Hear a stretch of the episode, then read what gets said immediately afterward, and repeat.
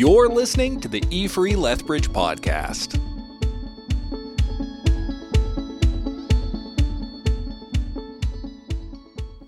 Thanks, Chelsea. Good morning. If you want to keep your Bibles open to John chapter 10, that would be great. Uh, in 1953, a television show premiered that would last for 40 years and have a significant cultural impact. It was geared towards preschoolers and often hosted by teachers. It was a really simple format. The hostess would greet the kids and then lead them through 30 or 60 minutes, depending on the local station, uh, of games and exercises and moral lessons. There was a recurring character called Mr. Do-Bee, the oversized bee that would come and emphasize the moral lesson of the day, starting with the imperative do be. Do be a good citizen and put your trash in the trash can, or do be good boys and girls for your parents. This show was called The Romper Room. It was very popular. The cast, the kids, were rotated through every two months, and there was a waiting list to be on the show. In fact, parents would often put their kids on the waiting list before their children were even born. In 1959, in Baltimore, about six years after the show started, one of the producers said that the, there were so many preschoolers on the list that they wouldn't get to be on the show until they were 40 years old that would probably change the dynamic of the show a little bit, I'm thinking. It had a huge cultural impact as well. This is what this show is where we got our famous prayer, God is good, God is great. Let us thank him for our food. The show always ended with the hostess looking through her magic mirror and reciting romper, bumper, stomper, boo, classic writing. Tell me, tell me, tell me, do. Magic mirror, tell me today, did all my friends have fun at play? And then she would name the children that she saw in television land through her magic mirror. Anybody see this show growing up? Anybody remember their name being called? Anybody remember their name never being called? Yeah. Yeah. There's something significant about being noticed, known, and named. We're in the middle of a sermon series looking at Jesus' identity claims in John's account of Jesus' life, death, and resurrection. And so far, we've looked at his claim to be the I am, the God of the covenant who's come to rescue and restore relationship with his people. We've looked at his claim that I am the bread of life, the God who satisfies and fills the hungry. I am the light of the world, the God who saves God's people from enslavement and guides them through the darkness. I am the gate, the God who is the protector, the passageway to life, and the provider. And this week we are looking at Jesus' claim I am the good shepherd. Jesus makes this claim twice in this passage within a couple of verses, and both times he makes the claim, he gives a distinguishing characteristic of the Good Shepherd. We see the first one in verse 11 I am the Good Shepherd. The Good Shepherd sacrifices his life for the sheep. Jesus doesn't explain what his death accomplishes for the sheep here, he, just that the Good Shepherd gives his life for them.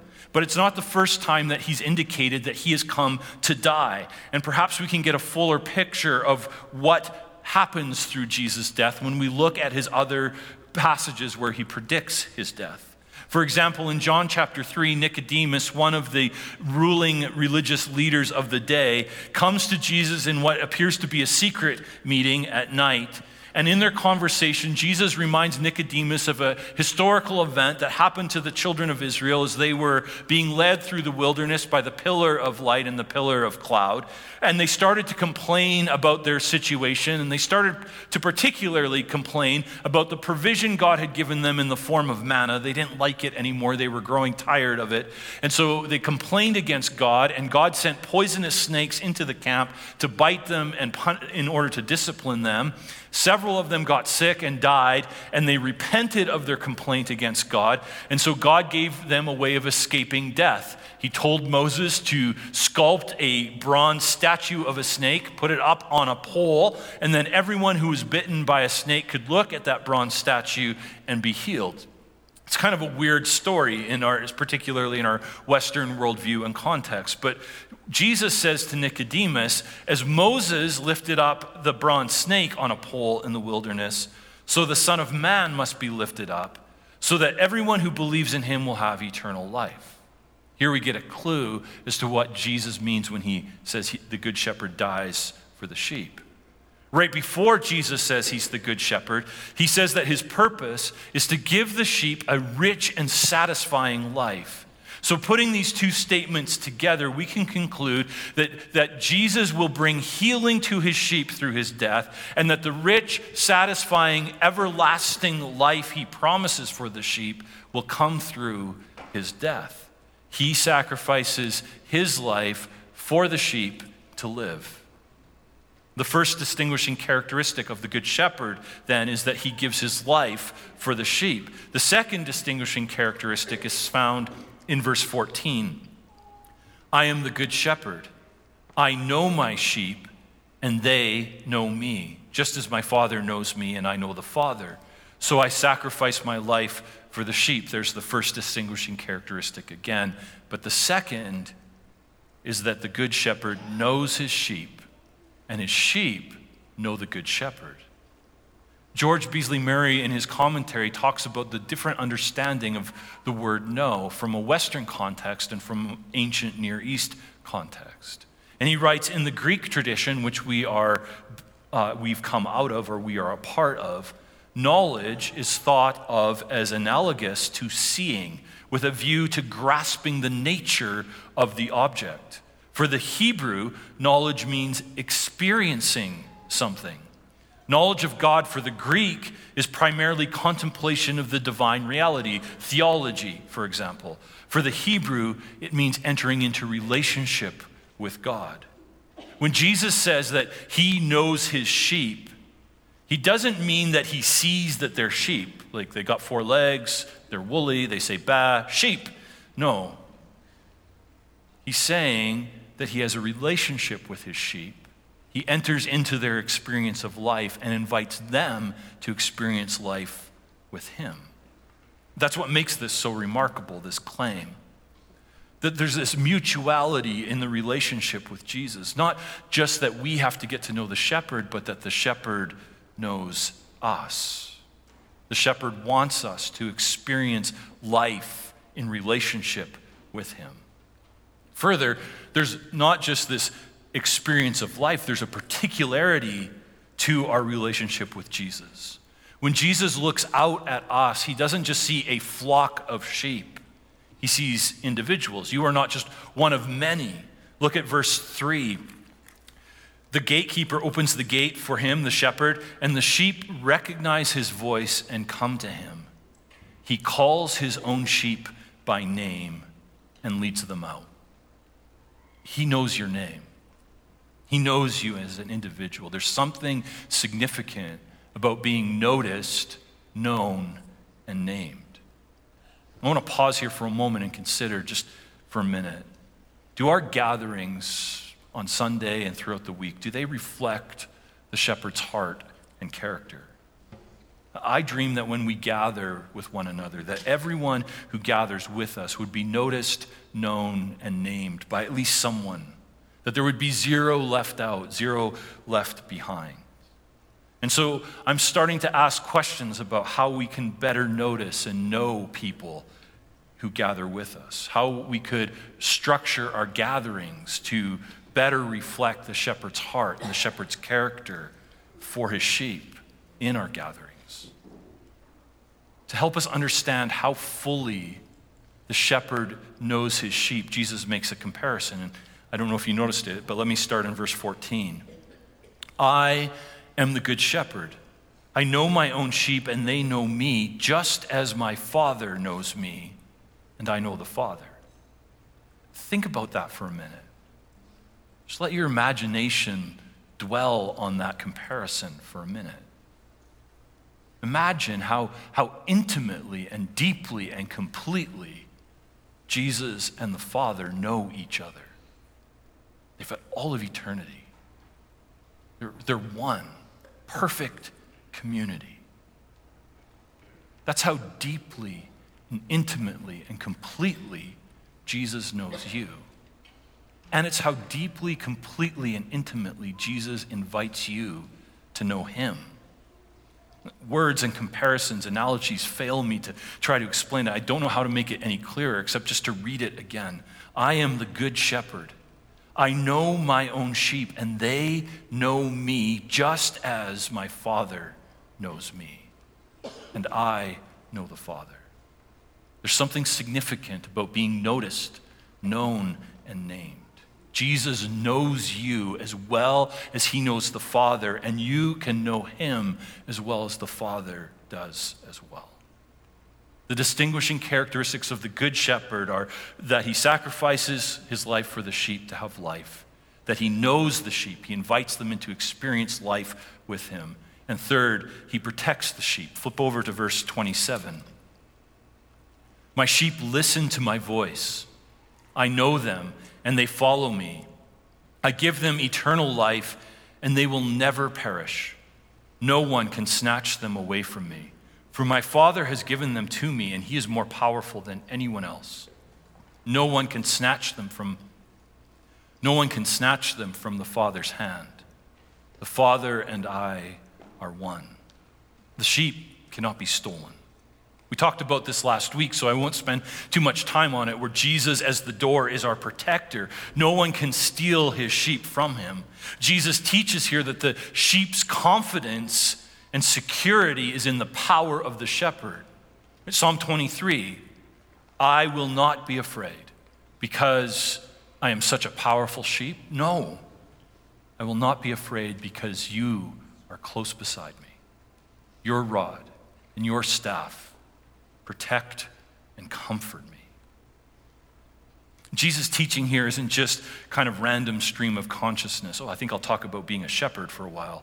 John indicates in verse 20 that Jesus is in Jerusalem for Hanukkah.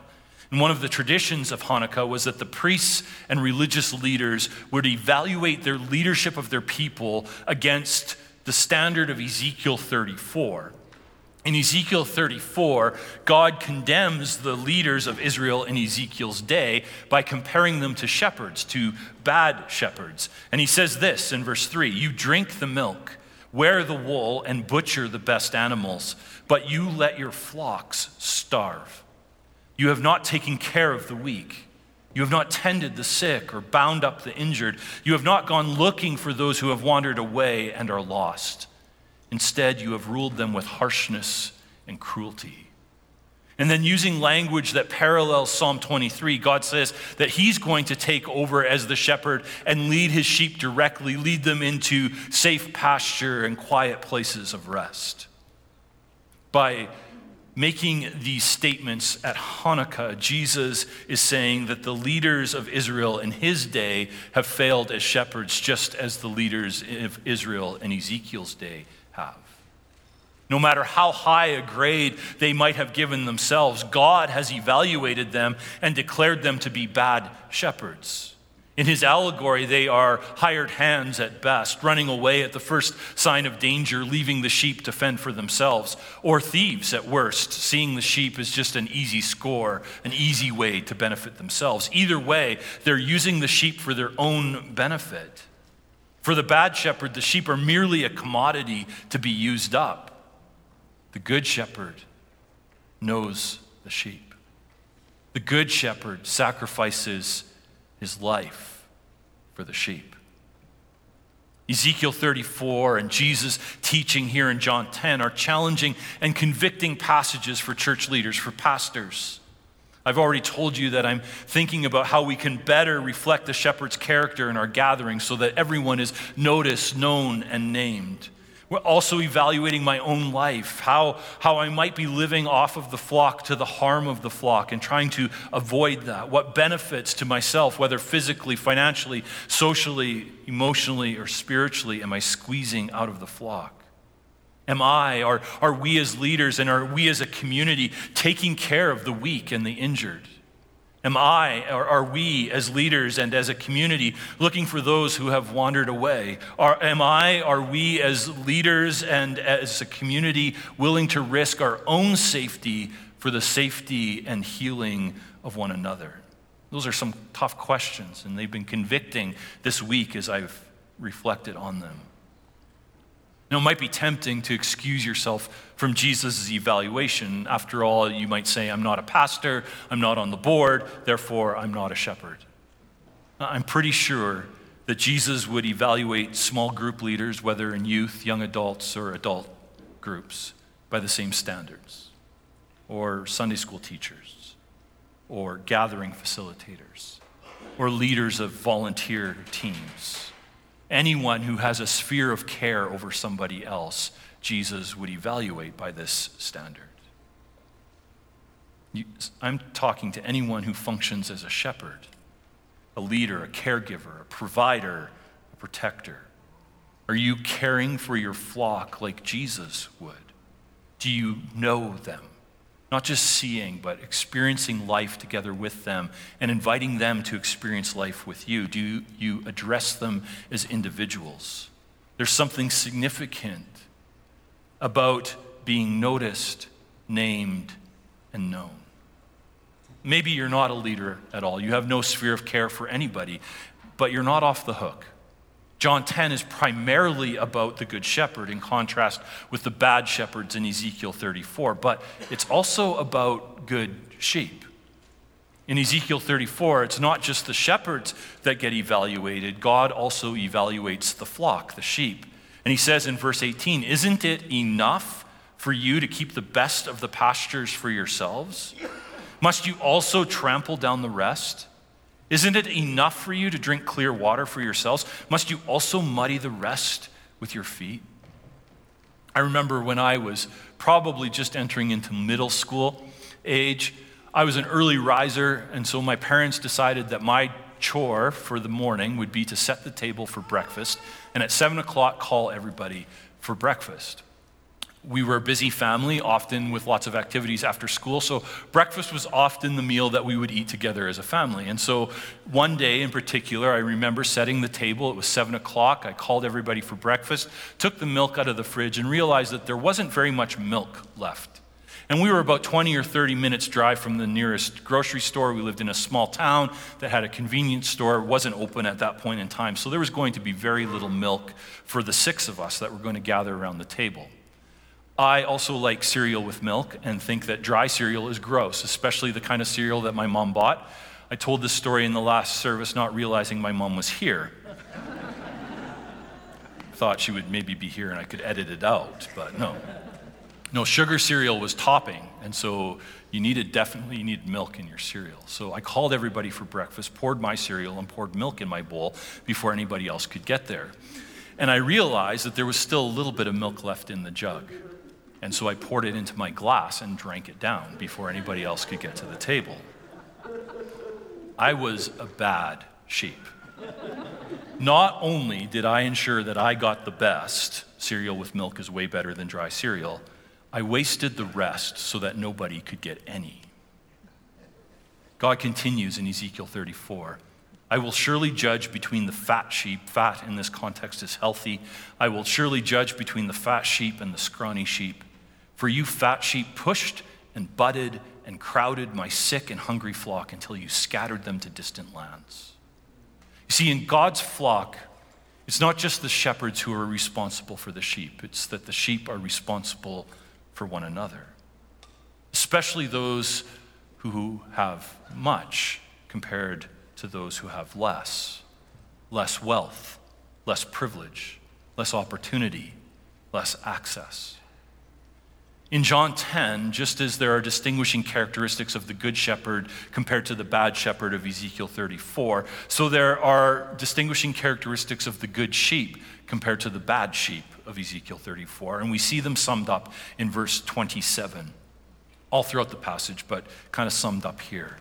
My sheep listen to my voice. I know them.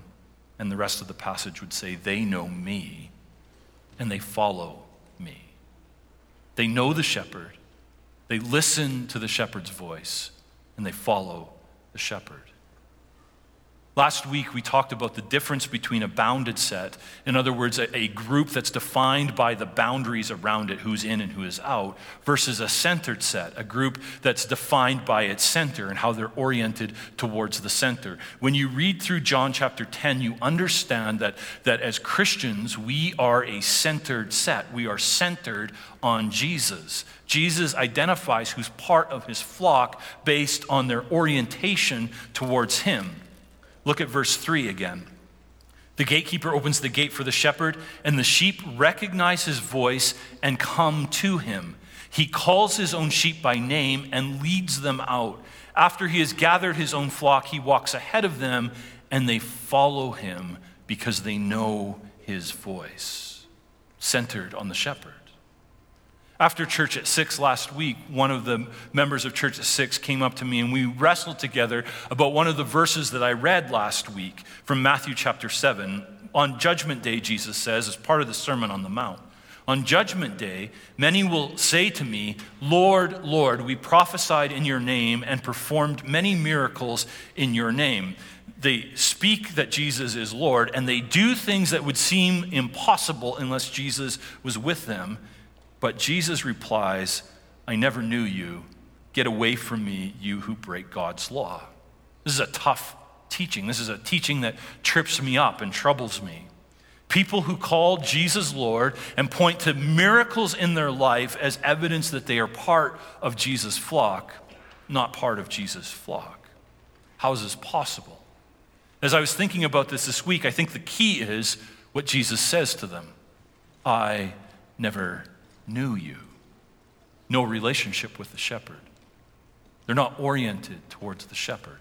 Jesus knows his sheep, and his sheep know Jesus. Secondly, right after Jesus teaches about those people who do these great things in his name, he tells the story about the person who builds a house on a rock foundation and the person who builds a house on a sand foundation, and a storm comes and wipes out the house that's built on the sand, but the house that's built on the rock survives. And then the, Jesus says that the person who builds on the rock is the person who listens to my teaching and follows it. The person who builds on the sand is the person who hears my teaching and doesn't obey it. My sheep listen to my voice, Jesus says, and follow me. It's not what you do for Jesus, it's do you know Jesus?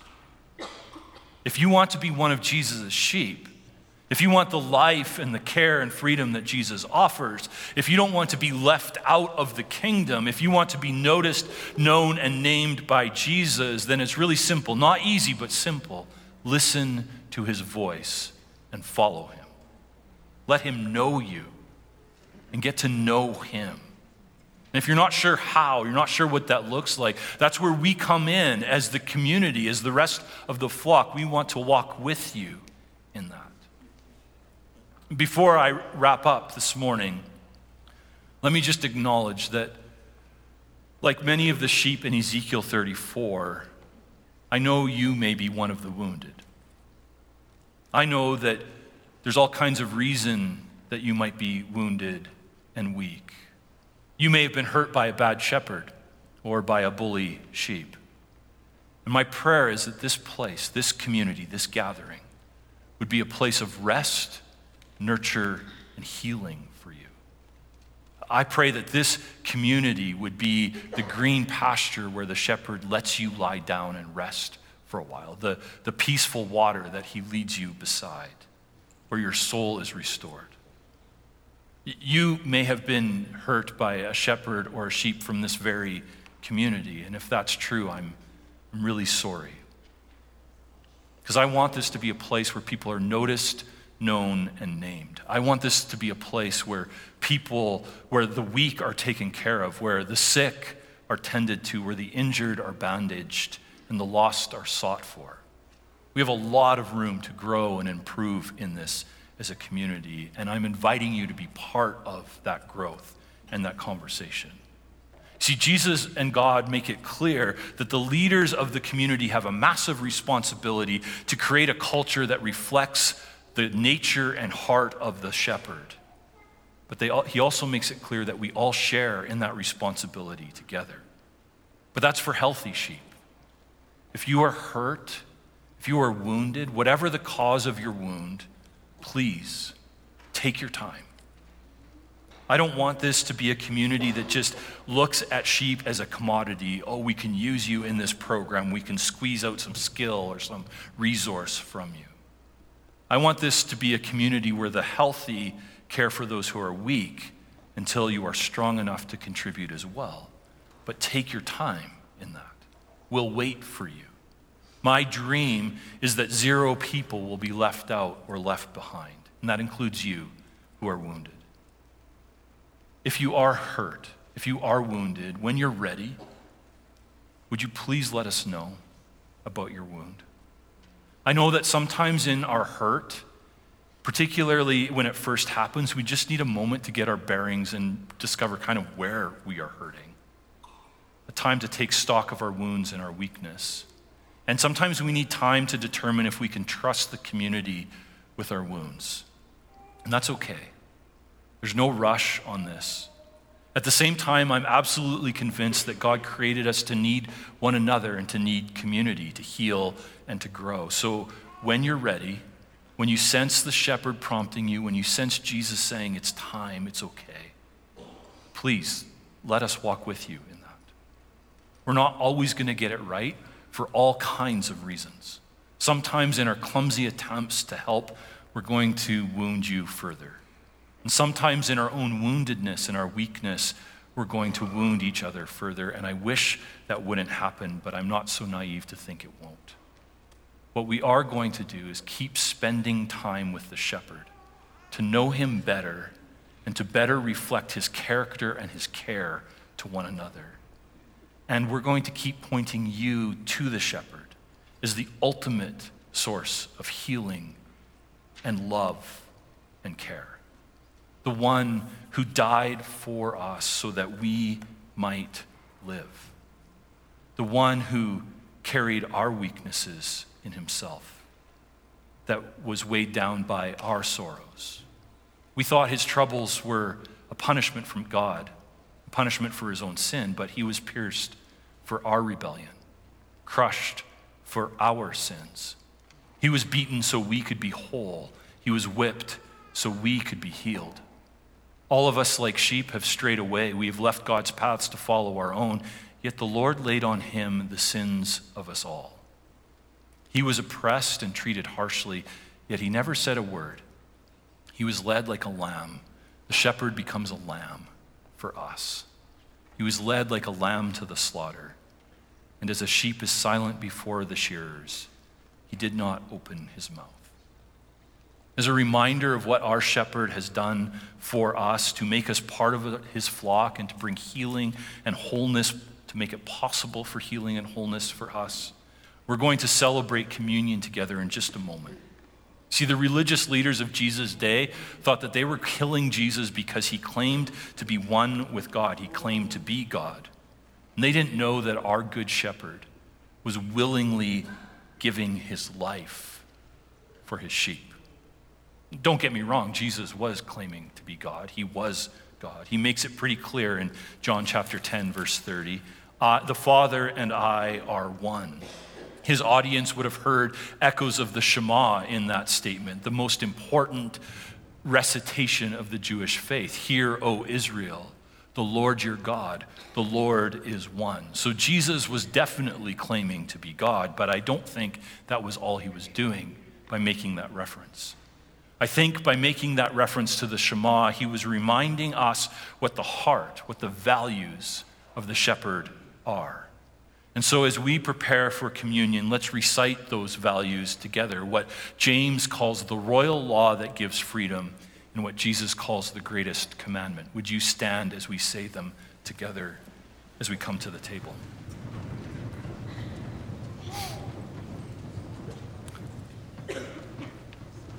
Let's say it together. Jesus answered, The most important is this Hear, O Israel, the Lord our God, the Lord is one. And you shall love the Lord your God with all your heart, and with all your soul, and with all your mind and with all your strength. The second is this you shall love your neighbor as yourself. There is no commandment